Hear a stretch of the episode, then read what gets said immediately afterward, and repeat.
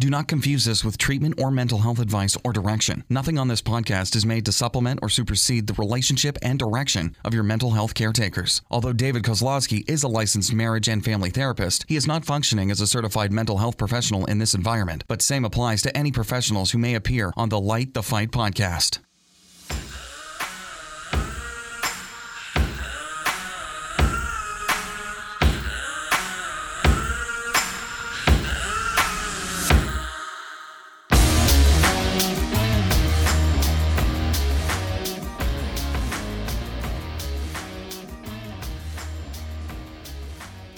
What's up, everyone? Light the Fight podcast. That is what you are listening to. I'm David, And I'm Heidi Swapp. and I'm in a good mood today, Heidi. How about you? I'm in a good mood.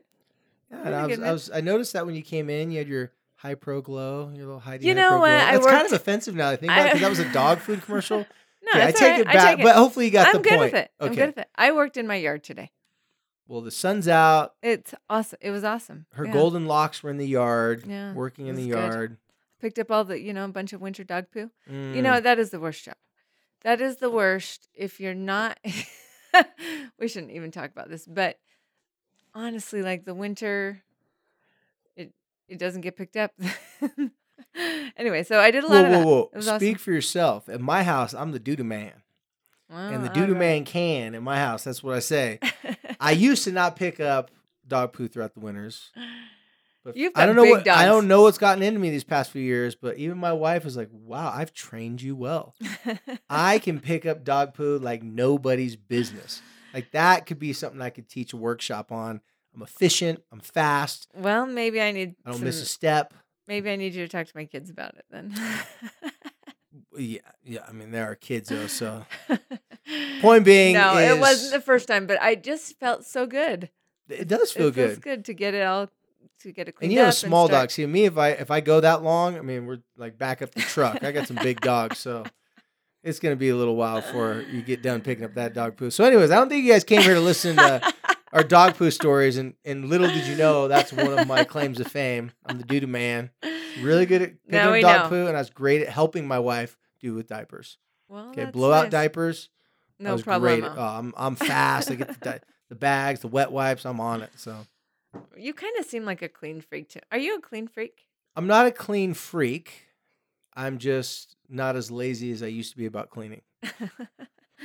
well, that's good. I've enough. improved in that category.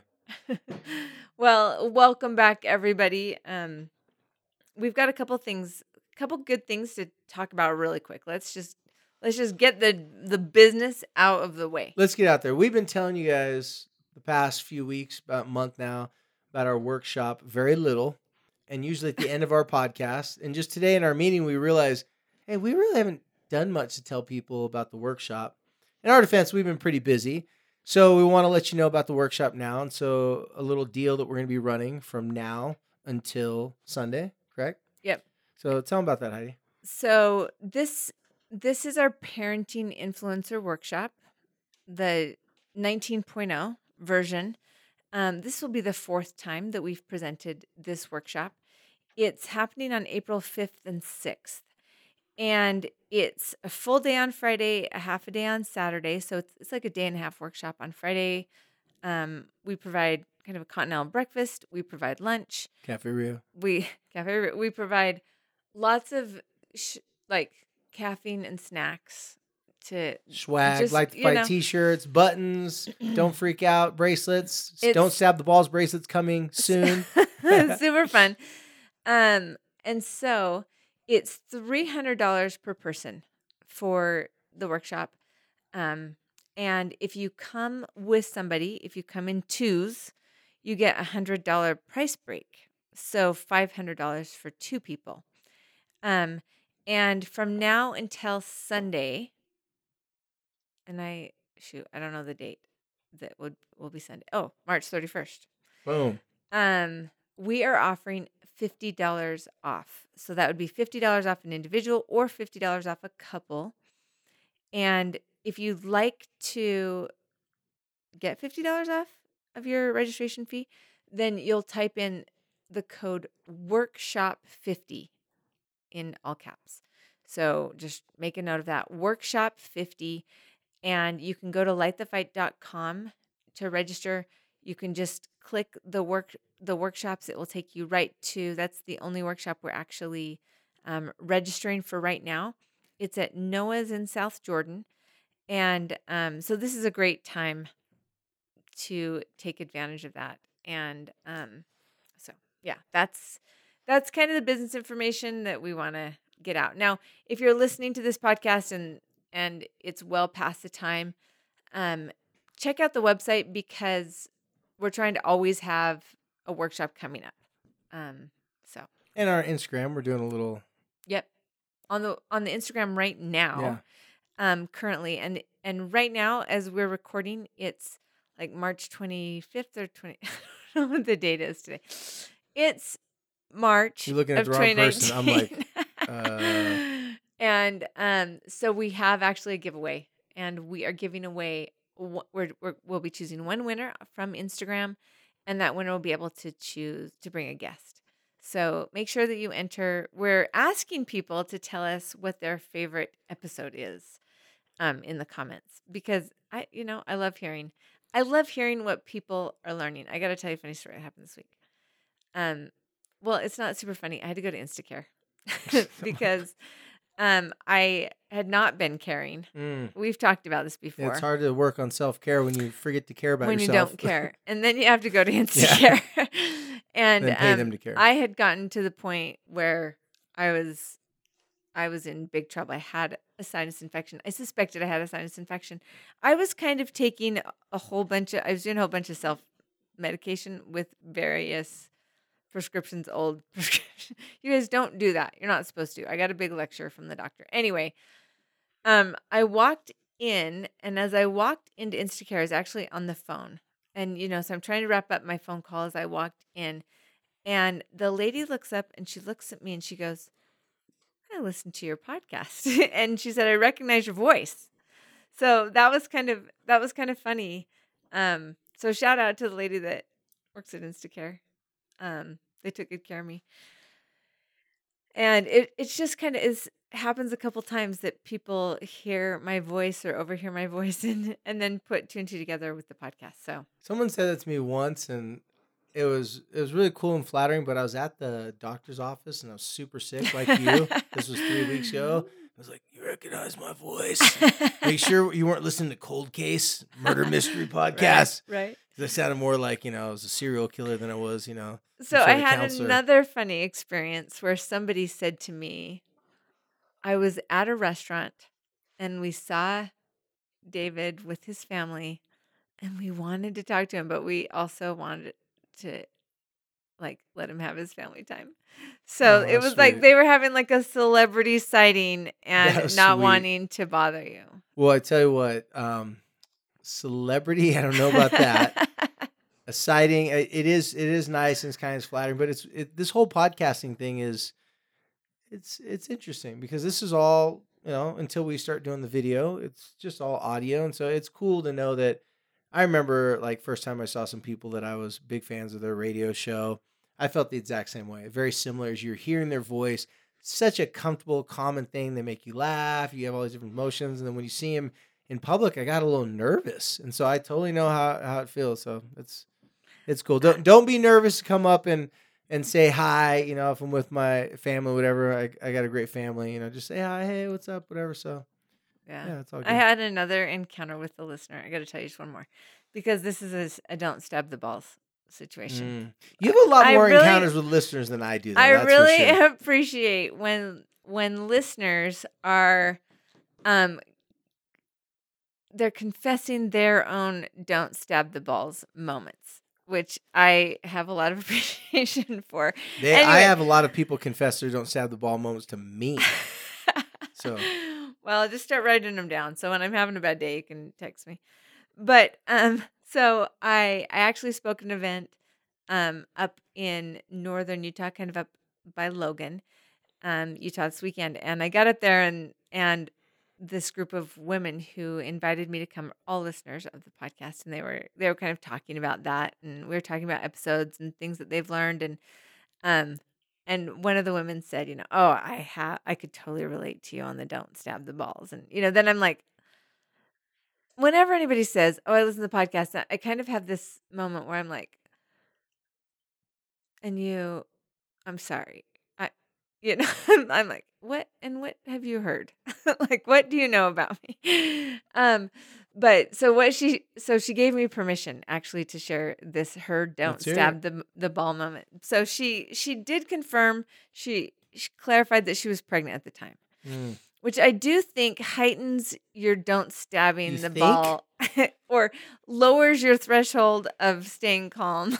Okay, I've never been pregnant, had a baby, but I was with a woman while she was two It's- times. It's you, everything is pretty elevated. It heightened things like I was allowed to come inside the house if I ate a certain meal and my breath remotely smelled like it. Yes, yes. Couldn't even bring the meal in, let alone I'd like go use fluoride toothpaste and mouthwash before I come in the house. So So she was telling me that one of her children and another kid, neighborhood kid, were um, they were at a park, and she was actually with her husband working on a project at the park. It sounded like maybe there was a community project and people were working on something at the park.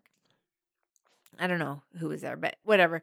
Whatever happened, she was working on something, and her kid and another kid were over in the playground area fighting over a Happy Meal toy and just carrying on and carrying on. And she told him to stop. And, you know, obviously she can't do much because you've got somebody else's kid.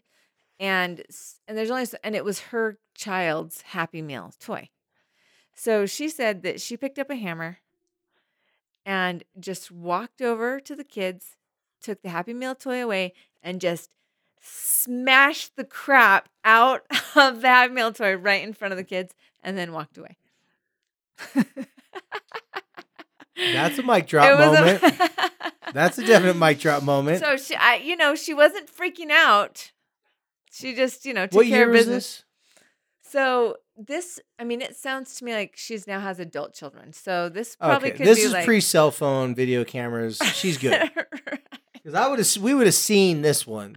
You don't just do that in a public park. By the way, thank you for letting us share the story. But you don't just do that nowadays in public park and nobody records that. People got their phones ready, Oh, swipe man. left, Yeah, get that, that camera going, good. record that. Yeah, that would have been no bueno. So I can relate though, you know, you want to just take away the toy, you just want to put it out of commission. Remove the problem. Right? Is Yeah, that Happy Meal wasn't too happy after that. anyway, so just so that you guys know, you listeners, we sure appreciate you. We appreciate your feedback.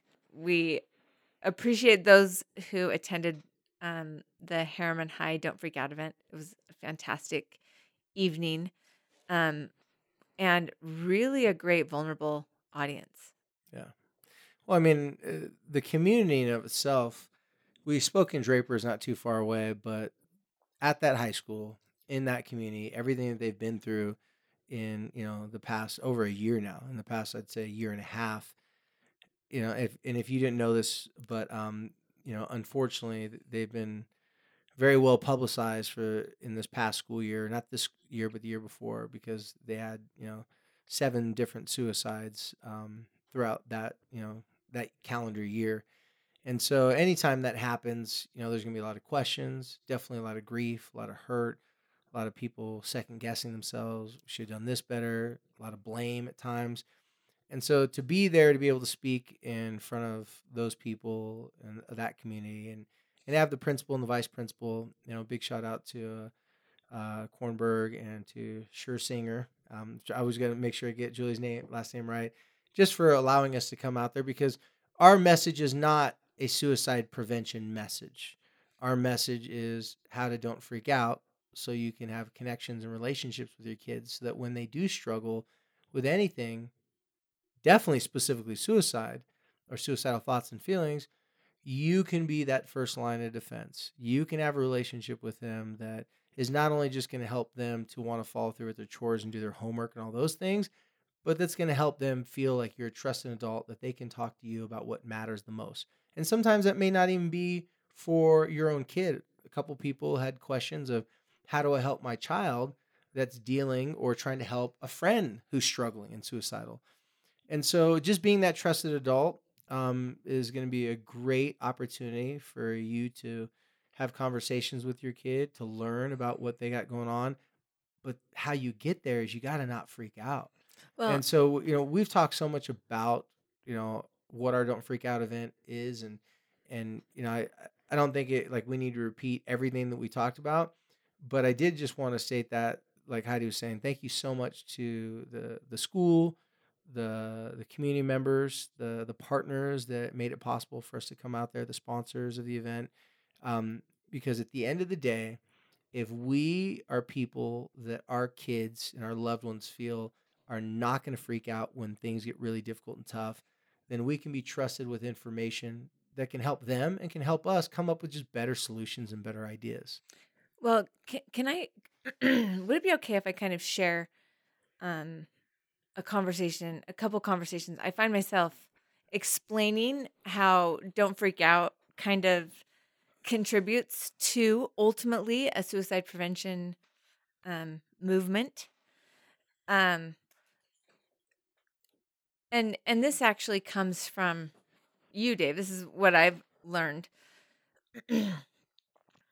a lot of times when we think about suicide prevention, we're kind of talking about when when something's happening or happened, uh, when maybe there has been attempt, when people are talking about it, or or when emotions are high and and it's threat level, you know, ten or or Or as I like whatever to call it, it's already stage four. stage four. And so Yeah. that's where I was going. Is suicide prevention at stage four. And so like David has explained to me and I and I find myself explaining to others that like it, at stage four cancer, let's compare it to stage four cancer, where um death is very It's on the table. right. It it, it Definitely on the table.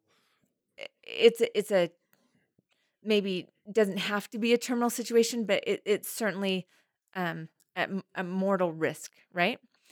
And that's where a lot of suicide prevention um, kind of focuses. And just like cancer, um, we hear this a lot, like early detection. Um, go in for those te- that test that will detect, you know, get your mammogram so that they can detect something way before it's become, you know, that mortal risk. And so, what is stage one or stage two of suicide prevention? And it's kind of like all of us, myself included, when we say the word suicide, we immediately go to that stage four crisis moment. But, and this is what I think that Light the Fight, to me, what Light the Fight is. I didn't think this is what it was going to be when we started, but what Light the Fight is, is stage one and stage two build pre- prevent suicide prevention, emotional support It's like pre-prevention. Right, right. And, and I like that you said that. It's it's before you even let it get to that it. Yeah. point.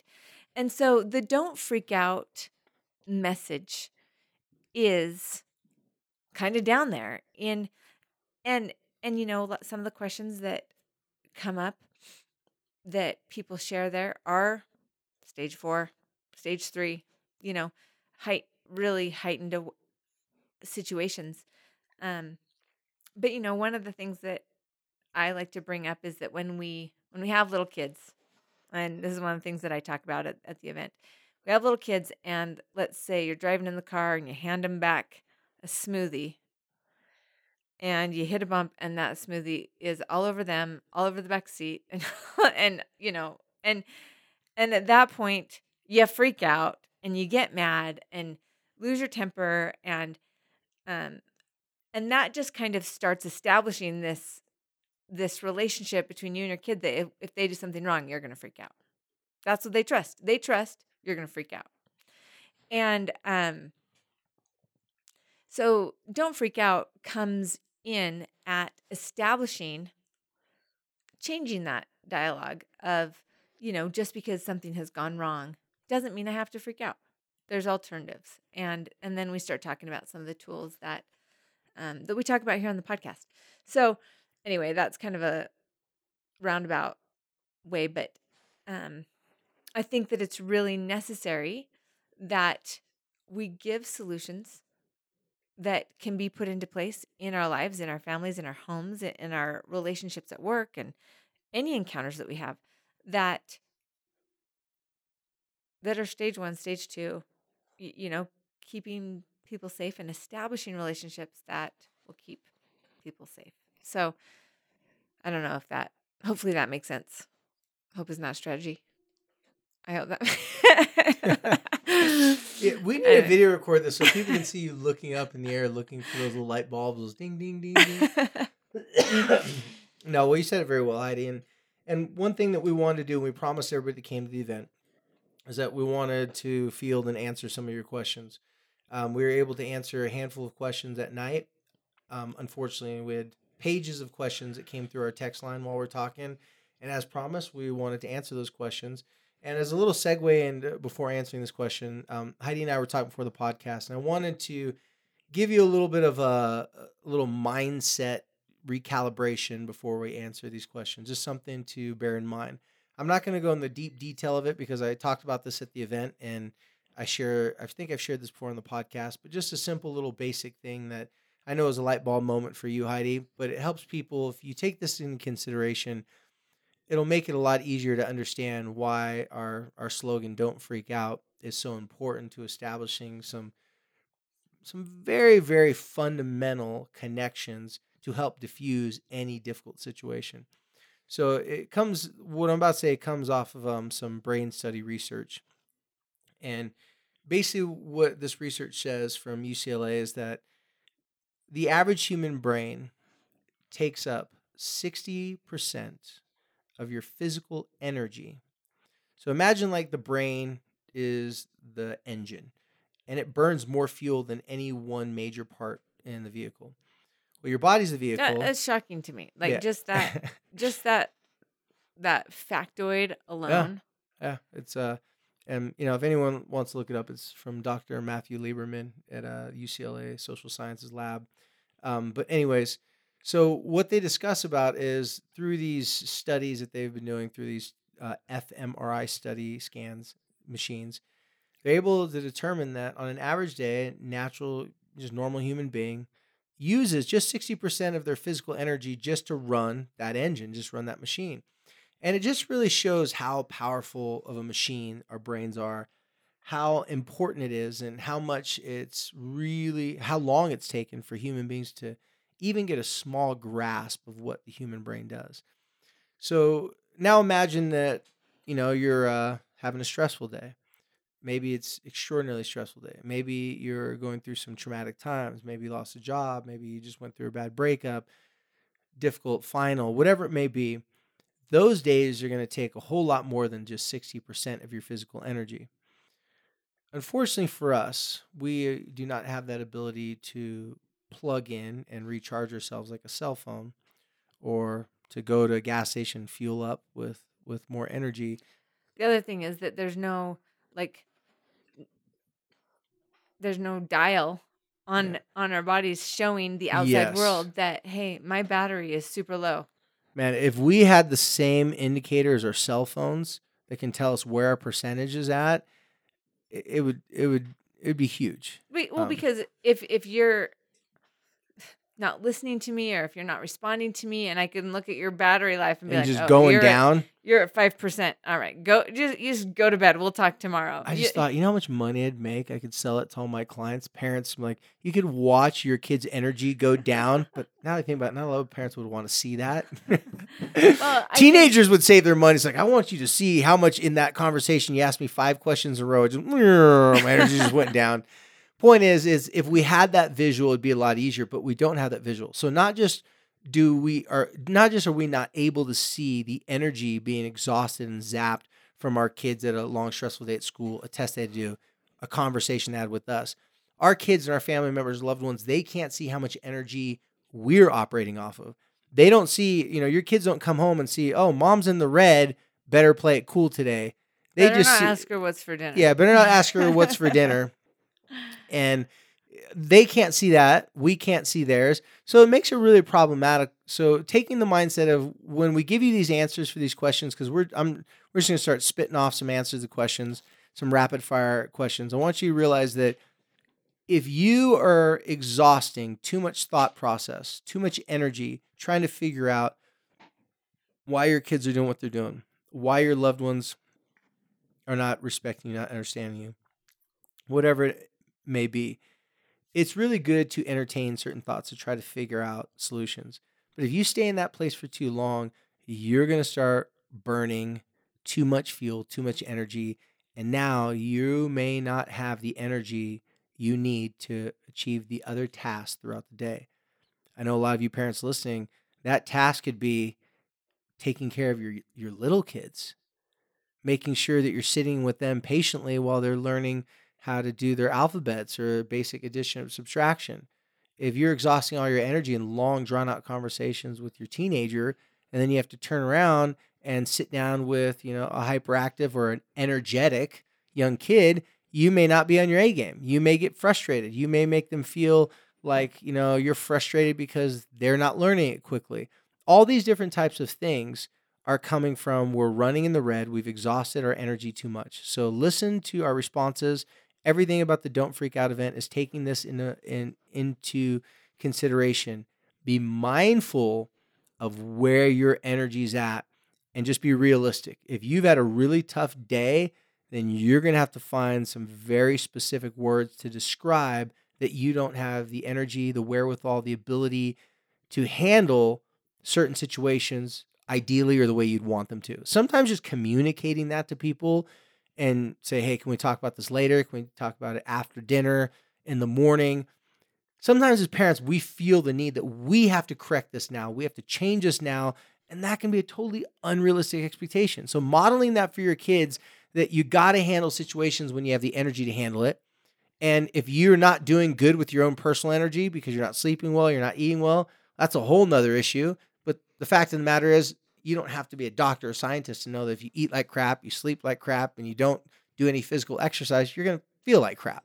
Okay. So if, if you're erring in those parts of your life, the self care or the, um, you know, not being able to get your needs met, find ways to address those because if not, you're going to go into conversations with your own kids having totally unrealistic expectations of what you can handle with the energy that you actually have.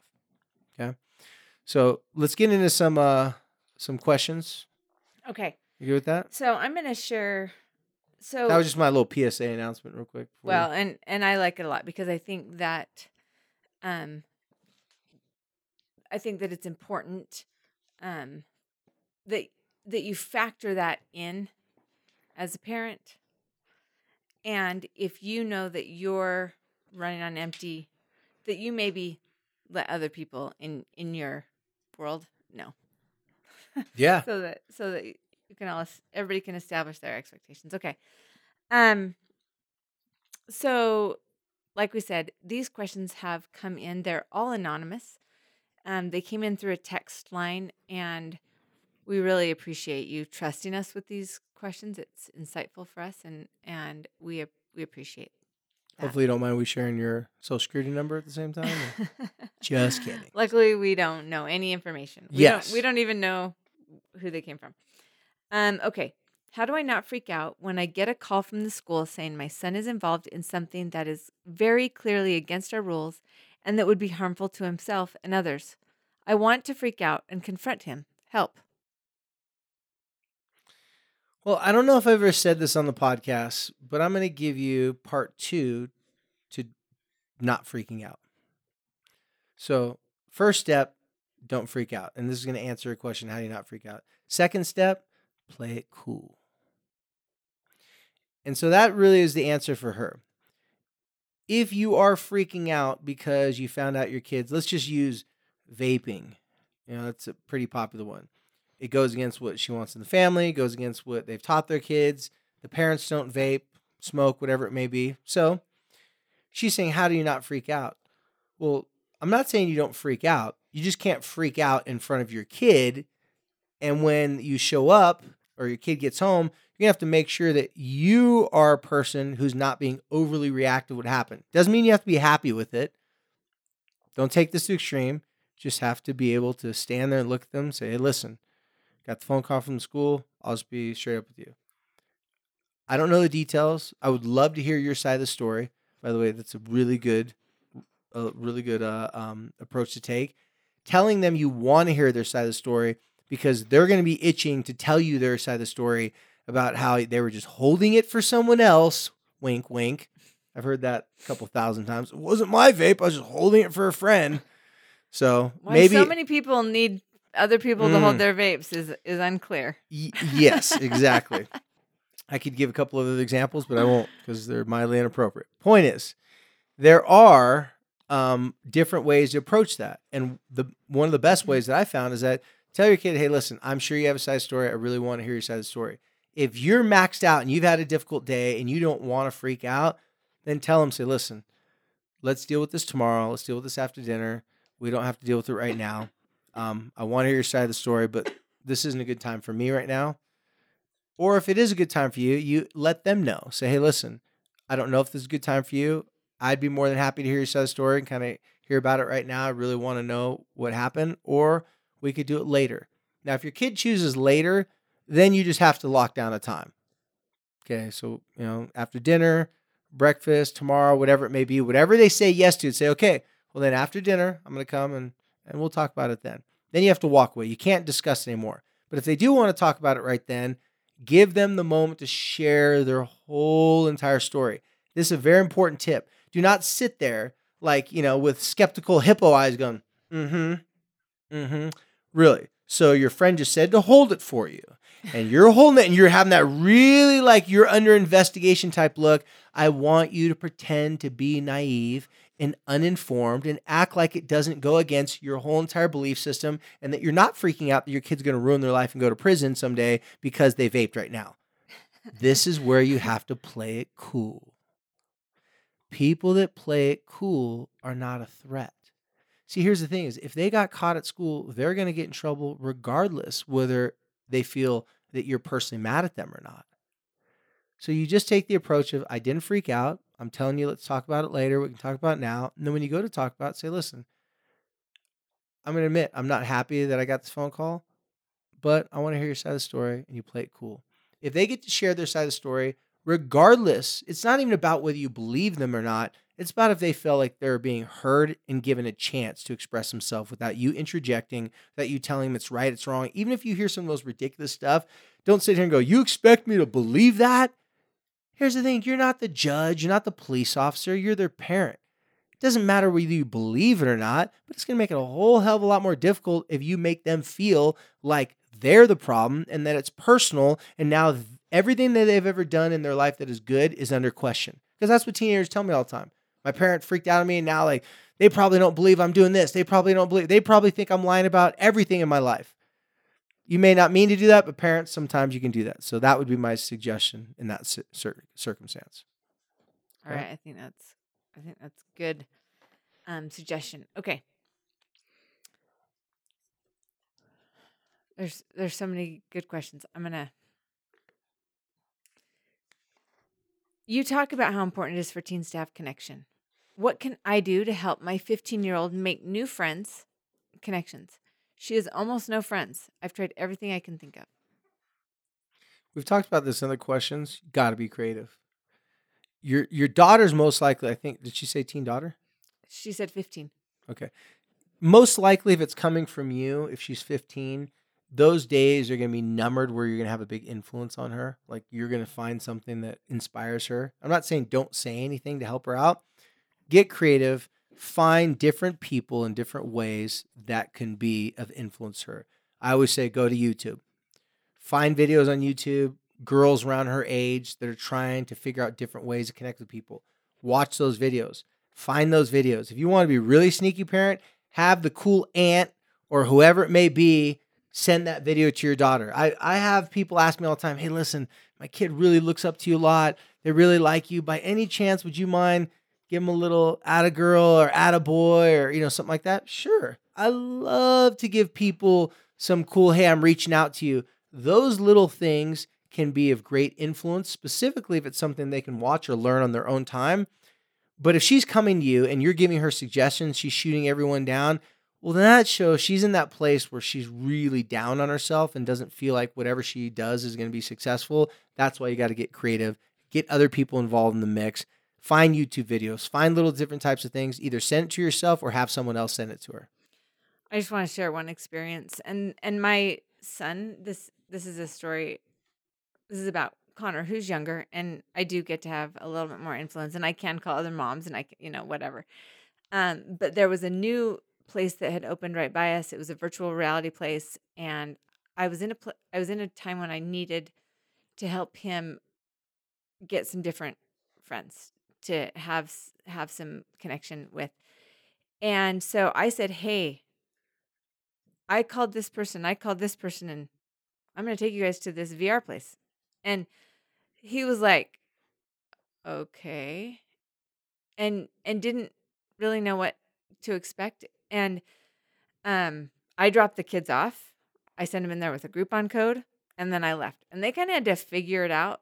And, um, I think they actually benefited from not having me there and having to like figure it out together. And they kind of had to, go back and forth because the Groupon code was wrong and you know they had to figure it out with the manager and I think it kind of bonded them um, and they wound up having a great time and even just that one shared experience real life experience kind of created um, more opportunities and so I think that a little bit of nudge from mom isn't isn't a bad idea and a little bit of encouragement um, to just get them to and and again there there will be pushback and there will be resistance but that that little encouragement just to get them to to take one step out into the darkness um d- you know And i what- think that's within the realm of yeah, and of what a- you're saying, what you're saying is just another example of being creative. yeah and you're using a different um, age, you know, because your son's younger.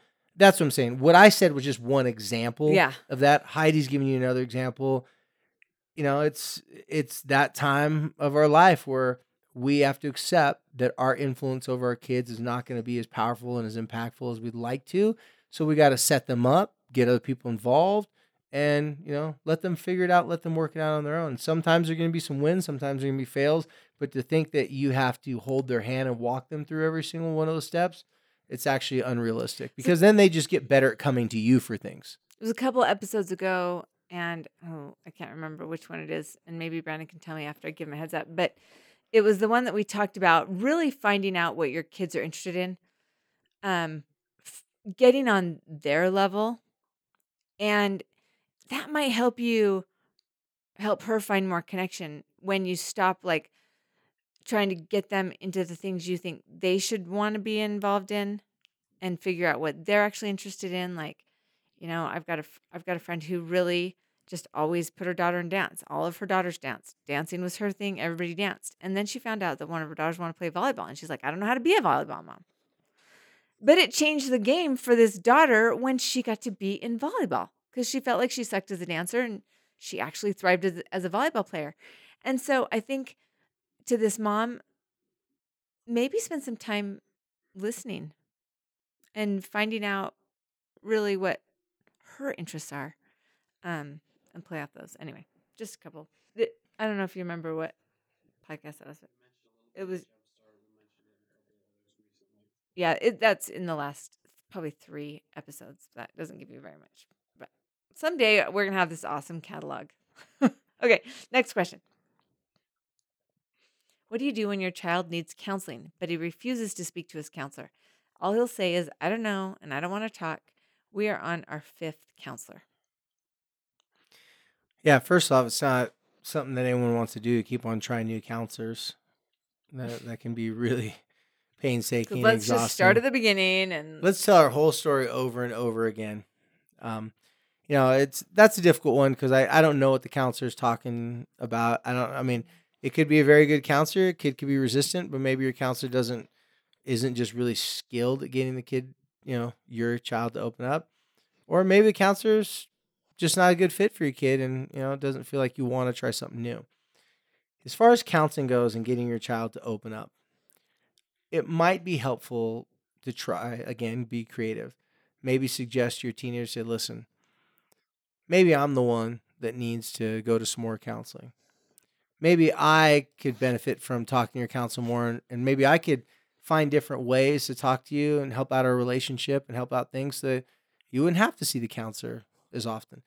Some counselors are better at talking with parents about how to deal with their kids than talking to kids about how to deal with their parents or about life in general. I'm I'm serious. Well, and that's what this life like the fight is all about. It's about parents can you can control ourselves, but we can't control our kids. And so Yeah, I mean, I it took me a while to figure out all the different tools and skills that I needed to be uh, a decent, well-rounded therapist and counselor. It took years. Some people just don't have enough reps. They don't see enough kids. Other people they're better at helping the parents, not the kids. So, you know, get creative, try something different. And when it comes down to your kid, how did she, did she say the age in that? no. Didn't say the age in. Mm-mm. You know, I I always caution people be careful with bribing because it could be expected, but or I should say, and sometimes a good bribe can be a if strategically placed can be a really good jumpstart. And if you listen to our last episode about the jumpstart using video games and using those different types of things, you might want to wave a carrot in front of your kid's face. Say, listen, I know you don't especially love going to counseling. I know it's not something you want to do, whatever. But it means so much to me that you're willing to go that, you know, if you start opening up and talking more and, and trying to give this a little bit more of a, an effort, I'm willing to give more of an effort some things that you've been asking me that you want to do. So instead of getting manipulated by your kid, you're going to them saying, hey, I'm open for negotiation. This means a lot to me. Sometimes just seeing that someone respects what you want, and you can't, in this case, the parent, I wouldn't suggest, and the parent doesn't sound like they're going to say, okay, you can not go to counseling, we can negotiate that. No, it's like, right, you double down on counseling and really put more effort in that, and I'm going to double down and be more understanding or maybe give you a little bit more freedom in a certain area, even with something ridiculous as playing 30 minutes more video games.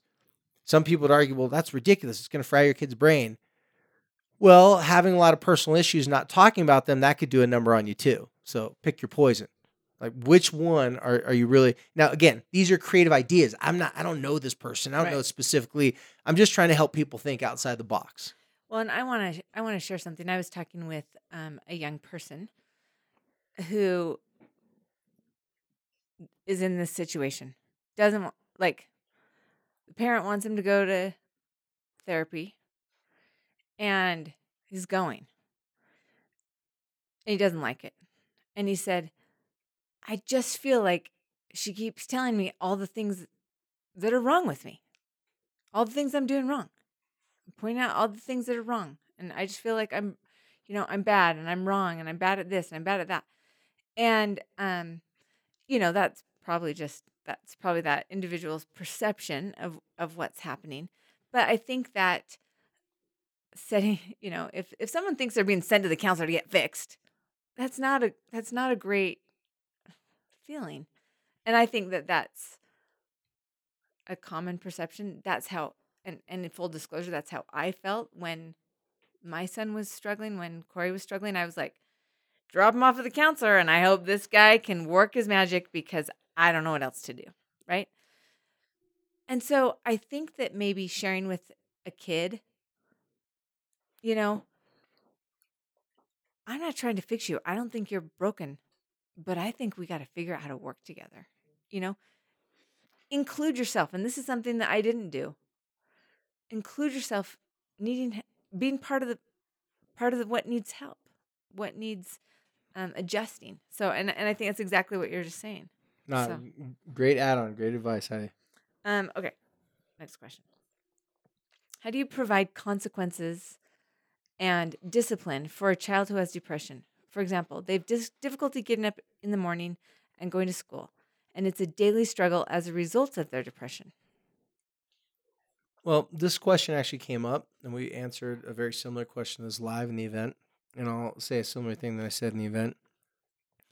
you don't want to dismiss someone having emotional um, distress and you know emotional problems and giving uh, just giving the assumption that this kid really does have depression. It's not like one of those things where they're just claiming to have depression to get out of responsibility. So assuming that the this person's child really does have depression, you don't want to coddle because, you know, like we talked about, you know, preparing preparing the, the road for the child doesn't help them. You got to prepare the child for the road, right?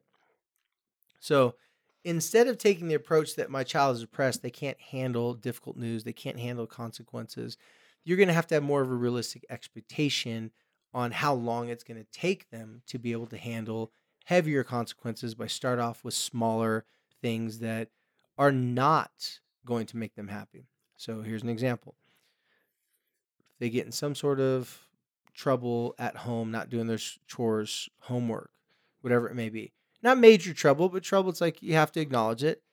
You give them the three strikes, you're out rule. Now I didn't say the three strikes you're out rule, but it's just a basic concept. The first time say, "Listen, I get it. You're depressed, you're struggling assuming that they're giving that as a reason why they couldn't do their homework, you know, um, I'd be happy to sit down with you and help you. Let's say the kid says, "Oh no, I'm good, I'm good," you know, just had a, you know had a bad day. Okay, right. Well, second time, you know, you're gonna be in you know a little bit of responsibility situation where you might have to go without you know some extra video game play, or you might have to turn in your homework a little bit earlier. But I don't want to do that. Just let you know that you're fine this time. I get it, but next time there might be a little something. Second time, you know, I didn't mean it. I mean it. You know, I, I meant to turn in my homework. I meant to do my homework. I, I forgot at school. The teacher didn't give it to me. No, I get it. I get it. I get it. I get it. Tell you what, I know you don't want to do this. And I know this is frustrating for you because it's not something you meant to do. But just like we talked about before, the first time, nothing happened. The second time, let's just do this. You get to pick. You can go to bed a little bit earlier tonight. You can uh, turn your phone a little bit earlier. Maybe you can have, you know, 15, 20 minutes of video game let's play. Just decide which one you want and uh and, and let me know which one you want. Well, it's not fair. I shouldn't have to have anything. I, I know it's not fair. It's not fair that you have depression. It's not fair that you have to wake up that early and go to school. It's not fair a lot of things. And I know that you really don't want to start this bad habit. So just pick which one you want. Okay, a little timeout here. You notice how I was saying you just keep on rolling. You keep on rolling. Most parents get themselves caught in a trap where they try to say, Well, I don't like to pay bills either. I still got to go to work. And they start lecturing and they start comparing how it's not fair for them. You can't relate to a depressed teenager in today's world and try to see like like what they're going through. So instead of trying to make sense of it, you just go with it. Because the reality of it is, is they can be depressed, they can feel like it's unfair, and they can still improve a little bit. They don't have to be just dismissive of all homework and all responsibilities. Now the third time, it's like, hey, you know what? You know what? Not mad at you. I get it. You're struggling, frustrated. Like, you know, we're just gonna have to add a little bit more to that. So now it's gonna be pick something again, but it may be 30 minutes longer. It may be, you know, go without your phone for a day. Well, I don't like this. Well, I mean, I could take away your phone, you know, for the next week or month, but I don't think you'd like that either. I don't want to take away your phone. I'm just helping you so that you don't have to have one more thing that's going to, you know, distract you from doing your homework. If they say it doesn't distract me from doing homework, yeah, I know it doesn't distract you from doing your homework according to you, but the way I see it is that it's not helping you do your homework the way you said it was. So let's just try it this way. Even if they debate back and forth, I'm depressed and this and that. If you do have a kid that goes all the way to the suicide spectrum, well, then you have to take that serious. And I know there's another question coming up that we're going to talk about that. So I'll answer that one there. But just staggering approach is what I call it. You want to stagger it, you want to layer it. Let's not try to go all the way to the top of the hill. Let's take it is as if there's this long staircase and take one step at a time. Because if you're dealing with someone that has a mental, emotional, uh, you know, difficulty like depression, anxiety, it's really important to acknowledge that that is getting in the way of what they're trying to do. But it's also important to dismiss that that's who they are. Because if someone takes on the identity that that's who they are, now everything has to work around them because they can't deal with that. Unfortunately, that can cause a whole lot of problems in their perception of what they're actually capable of and what they're not capable of. So it's a little bit of a tightrope walk at first, but you just want to keep on nudging them along, giving a little bit of an uncomfortable feeling to if they're not doing their part. Now, if it gets really bad and they get suicidal, I mean, this is for that first moderation, how to give consequences, how to actually do some disciplining. You allow them to be a part of it. You stagger the discipline, let them pick it for a while. And if that doesn't work, say, hey, listen, I've given these opportunity chances. I think I'm going to pick it this time. Or next time it happens, I'll give you one more get out jail free card where you're not, you know, having that much more punishment. But next time, I think I'm to need to to pick it. So try harder this week, but if it doesn't work, I think I'm to pick the the consequence that you need to have or the thing you're to go without.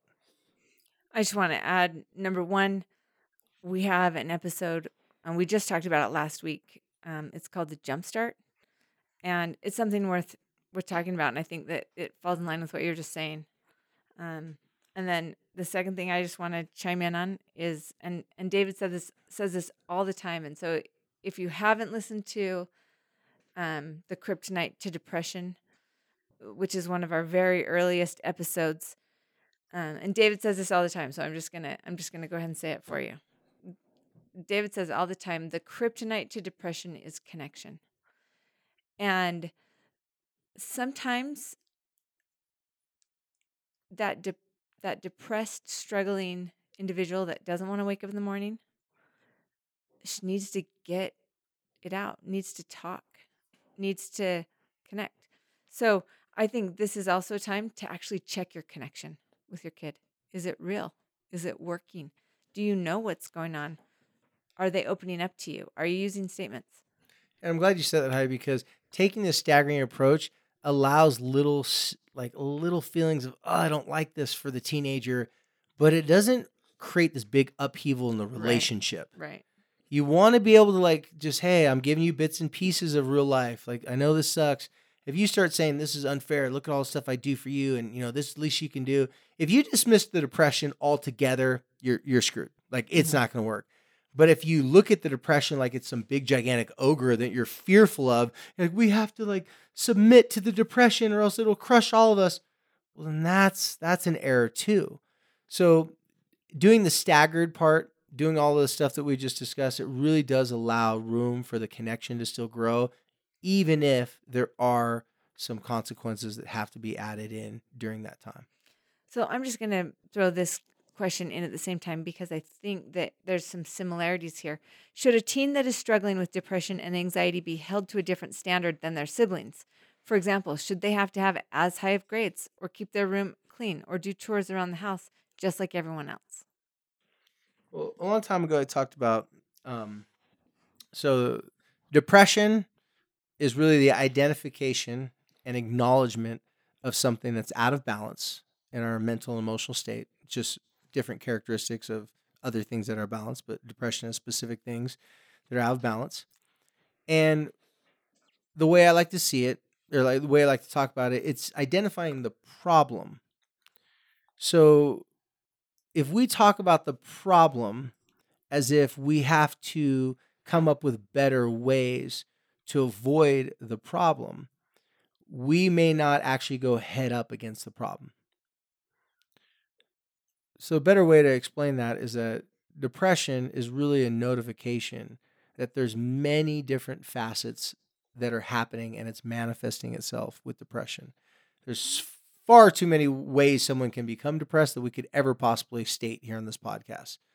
Tons of things could lead someone to becoming depressed. So if you have other kids and you have a child that has depression and anxiety, I always tell you don't want to have totally different rules. You just want to have different measures of what success looks like for each kid. So the rule should be, or the expectation should be, hey, listen, I want all of our kids to do their homework. I want all of our kids to, um, you know, clean up their chores, this and that and the other. But the way you go about doing that and the way you go about setting that up could sound totally different. Like a timeline may be different for one kid to get their chores done versus another kid to get their chores done. If you do a one blanket statement for everyone, then yeah, the kid has depression would be like, "Oh, this is unfair. I'm, I'm, I, there's no way I can do it in that timeline." Versus saying, "Hey, all right, for the first month, you have two hours to get it done. Then the second month, you have an hour and a half to get it done. Like anything, the more you do it, the faster and the better you should get at it. So it really removes depression as something you have to avoid versus something you have to be exposed to. cognitive behavioral therapy, which is a very popular, probably the most researched therapy out there, believes in exposing someone to an environment that would be triggering or trouble uh, problematic for them in small bits and pieces to gain a greater strength and stamina for them to be able to manage and handle that. So in cognitive behavioral therapy, if you have a depressed person, we don't say, okay, let's protect them, put them in a bubble, and avoid them ever experiencing things that could hurt their feelings. Uh, that's not the approach. The approach is right. What's going on? Identify how you got here, some basic information of what you can do to get out of there, and then now let's get back in the game. Mm-hmm. All the stuff I do with people in my counseling or coaching is just practice. It's just running practices. And then when they go home and they go to school, that's the game time. So the goal is not to avoid things that can make you be depressed. The, vo- the goal is to see how, what like what range of expectations you should have while you're going through the depression, but the goal should still be getting through depression. Just it may not be like, hey, getting your chores done at the same time that the other kids would have them get done. So, what do you think? You want to do one more question? Yeah, let's do one or, more. Okay. Yeah. Last question of the night. Um. Yes, I do dye my hair black. I'm just kidding. Someone asked me after that that hair one. They go, why do you say about your hair not having gray? It's like, you dye your hair black, don't you? And it was a client of mine. I'm like, no, I don't. And they did not believe me. So I do dye my hair. I mean, I don't. I can't get my story straight. I'm just kidding. Go ahead. I'm just trying to buy you some time okay, to find so the question. I'm not, well, I'm not sure which question you said. You said that you knew one was coming, and so I'm not sure which one that you were anticipating me talking about. I was anticipating the the one about suicide. Okay. Is talking about suicide going to plant an idea? Yeah. Yeah. Um, this I think is an important question, and um, so we we did I did read this one um at our event, and this is something that there's a lot of discussion about, a lot of conversation about, and a lot I think a lot of misunderstanding about, and and um, so why don't you go ahead and share what you did? Uh, Have you guys ever heard that saying, "You are what you eat"? Yes. Okay. And I'm a donut. well, Denford, Denford donut was sprinkles. I okay, sorry. at least it's pretty, right? Super cute. Um, got some pink on it. I think the same can apply for "You are what you think." yes. Okay. So, a basic little way to remember this, and if I repeat this before, I apologize, but it's worth repeating. And that is um, the thoughts you choose to entertain will determine your mood and your attitude. Then your mood and your attitude will generally determine your actions and your reactions at that particular time. It's a pretty simple step by step process. And so the fear of people saying, hey, if if you're talking about suicide, if you're, you know, talking about a way that glorifies it, you know, could that make someone feel like that's an option to act out upon it? And, you know, copycats is what they've called it. And my answer to that is always like, well, yeah, eh, of course it could. But that's talking about it in one specific way. There's lots of ways to talk about suicide. There's great ways to talk about it. There's not so great ways to talk about it. There's shameful ways to talk about it. I mean, if we want to get like really just like basic, I mean, when I'm dieting or going, I was going through this keto diet for a while. And when I'm doing that and I'm starting the diet, you know, one of my friends talking about our favorite sushi restaurant and, you know, there's lots of non keto friendly things, lots of rice and stuff at this restaurant. And I'm sitting there starving, my brain's sitting there, going, sushi, food, rice. I'm like, them talking about it, I'm like, it's really hard for me to stay on the diet. Okay. So I'm not I'm not even saying that's comparison to suicide. I'm saying this is us just us as human beings. Someone introduces a thought. He was just talking about like, oh, I can't wait to go eat there. I'm like sitting there grabbing the table, want to eat there. So when it comes to suicide, we just have to talk about it better. Not That's- talking yeah, about it I like that. not talking about something doesn't get it to the surface and doesn't get it discussed.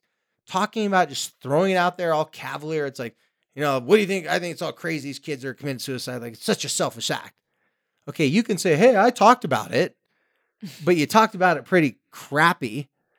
Certain things, I think what we're trying to do with suicide prevention, we're trying to let people know that are a little too brash that consider talking about this with a little bit more carefulness, Reverence. and reverence and you know not because you're scared to offend someone's belief system because you just don't know where someone's at. Suicide really isn't about a belief system this isn't a political view.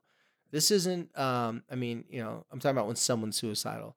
This isn't a religious thing. Some people may say oh it's a selfish act or this and that whatever. But find me a person that actually cares and loves someone and that person tells them they're suicidal that they would actually want them to die. No nobody right? So it's careless ways of talking about it which is the things what we need to improve. So one suggestion and you know talking about suicide is bringing up to someone if you don't even understand it but you'd like to understand it. The person who's ignorant to suicide doesn't mean that they're trying to hurt people's feelings. Ignorance by definition means not knowing.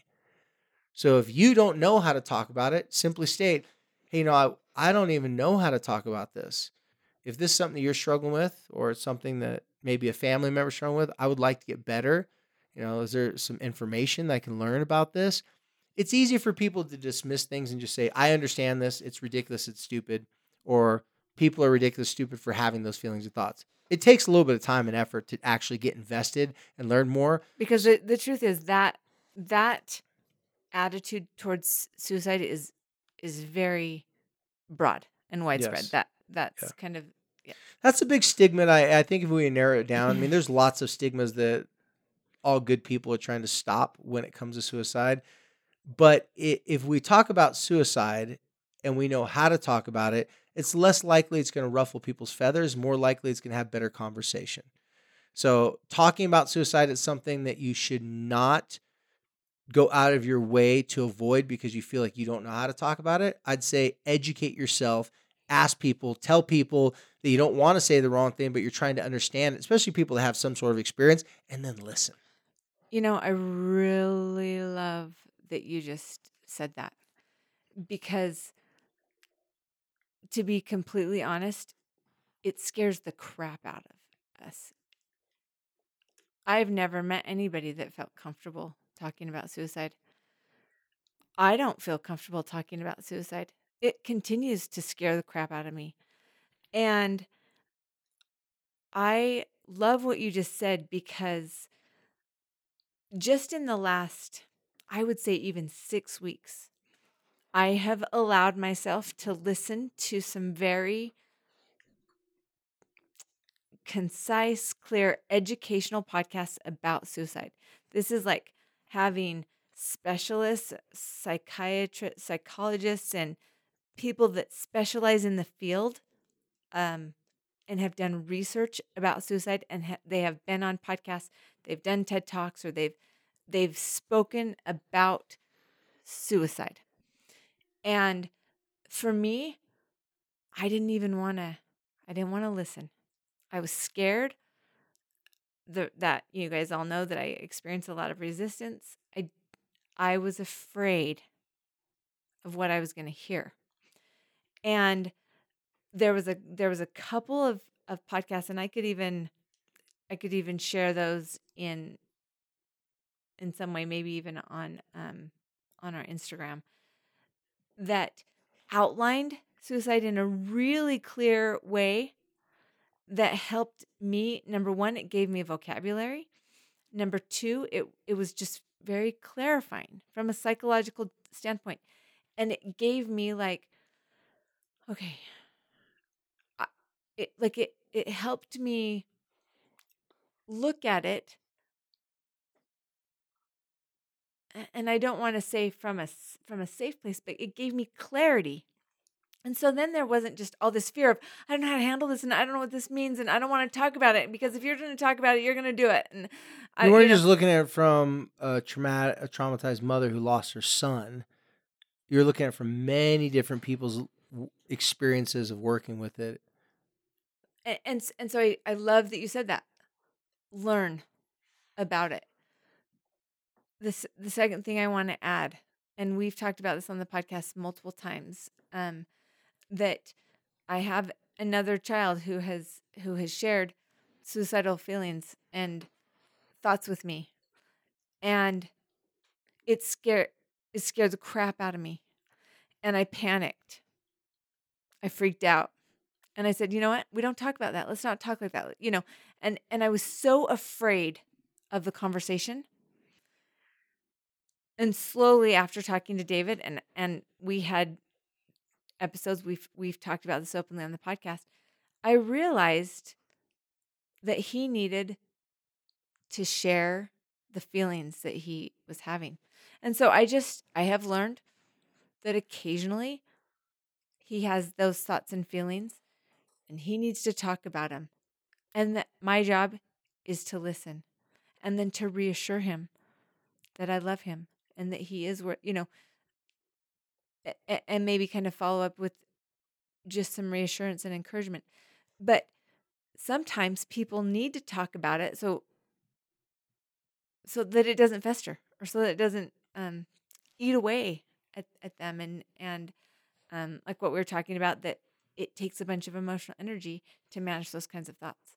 And so um, well let's also say the obvious thing is if you're out there listening and this is making you feel anything about you know oh my gosh like that sounds great but how do i do it? I'm scared.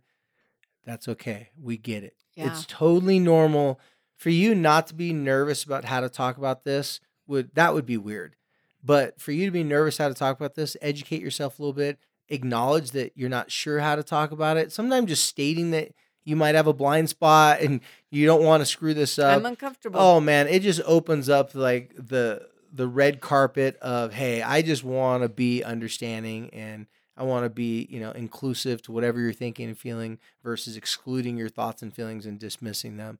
So that's the best way to start by stating you want to know more you want to have these conversations you may not know how to have the conversations you're nervous to have them you're scared wow that's a great way to open up a conversation with someone who may be nervous and scared about the conversation going bad as well but one person recently, and and her name's Jane Clayson, and she just wrote a book, and uh, it's a book about depression, and, and she deals with suicide. But she says if we could normalize the conversation of suicide, then that would start to reduce the stigma of talking about it. So that which helps anyway. And to talk about it better. Talk about it better, I, I love that because you're absolutely yeah. right. Okay, so I think that that's that's all we have time for. I was trying to think like of like a game show host name that I could Bob, it's all we have time for, Bob. um, so, but we almost got through one page. We did. Well, we're gonna have plenty more questions to answer in our upcoming episodes. Um, and as Heidi said before, we got our parent workshop coming up April 5th and 6th. Use the code up until Sunday. Repeat the code. Workshop 50. Workshop 50, all caps. And that is on our website at lightthefight.com. Okay. And we're also doing a, a, giveaway for some tickets as well. And what do they have to do to enter into that giveaway, Heidi? You've got to go to our Instagram account, and we would love you to tag fellow freaker outers so they also know about the giveaway, um, and share your like an episode that's been impactful to you. Um, the last thing that I just want to talk about, I want to share as we um, end tonight is, you know, one of the one of the things that happened at the event was that we kind of asked Quincy, my daughter who was there, you know, what what's something that your parents freak out about, specifically your mom and and um and then another I was grateful because there was another person who asked brought up the question and and the the conversation of getting to church on time came up that that tends to create high levels of stress anxiety in families is trying to get to church on time um, so that happens to be something that causes some stress anxiety in our household, to be completely honest. And I like to sit on the cushion seats, which are more towards the front, which would mean that you have to get there before. Or you starts. have to someone get there and save the seats yeah, for you. That's you right. could pay them. That'd be getting creative. um, so this this last week, um, my lovely husband was very intentional about not freaking out. And he stayed completely calm. We were a solid 10 minutes late. And as we're driving to church, he says, I would just like everybody to notice that I did not freak out. And we all kind of laughed and we, as we got to church, um, Connor said, "Well, thanks for not freaking out, Dad." And so, one thing that I want to say to you, parents who are listening, when you don't freak out, it might be okay for you to point out to those around you that you didn't freak out in case maybe they didn't totally notice. Because we can establish those that that we are trying that we're trying to make an effort. And as we point out where we're trying i think that we can also point out where we see improvement in others and start to notice and see efforts that are being made by everybody involved. So, when you are making the effort and you are trying not to freak out, it's okay to maybe state that because it it brought up some awareness in our household and um, and it was appreciated by our household. So anyway, I just that, that's kind of a it was kind of a win for our oh, that's for a our great household. one. That's a great one. So every now and then you gotta give yourself a pat on the back. So Yeah, yeah. So cheers once to again- Eric. Once again, big shout out and thanks to 1 800 Contacts. They helped us out um, at our event. As always, they are our community sponsor and they um, they certainly help us to light the fight. So we appreciate that. Um, and thanks for all the great questions we got in. If we haven't answered your question yet, stay tuned. We will soon. Yeah. All right, you guys, thanks for listening. And as always, thanks for helping us to light the fight.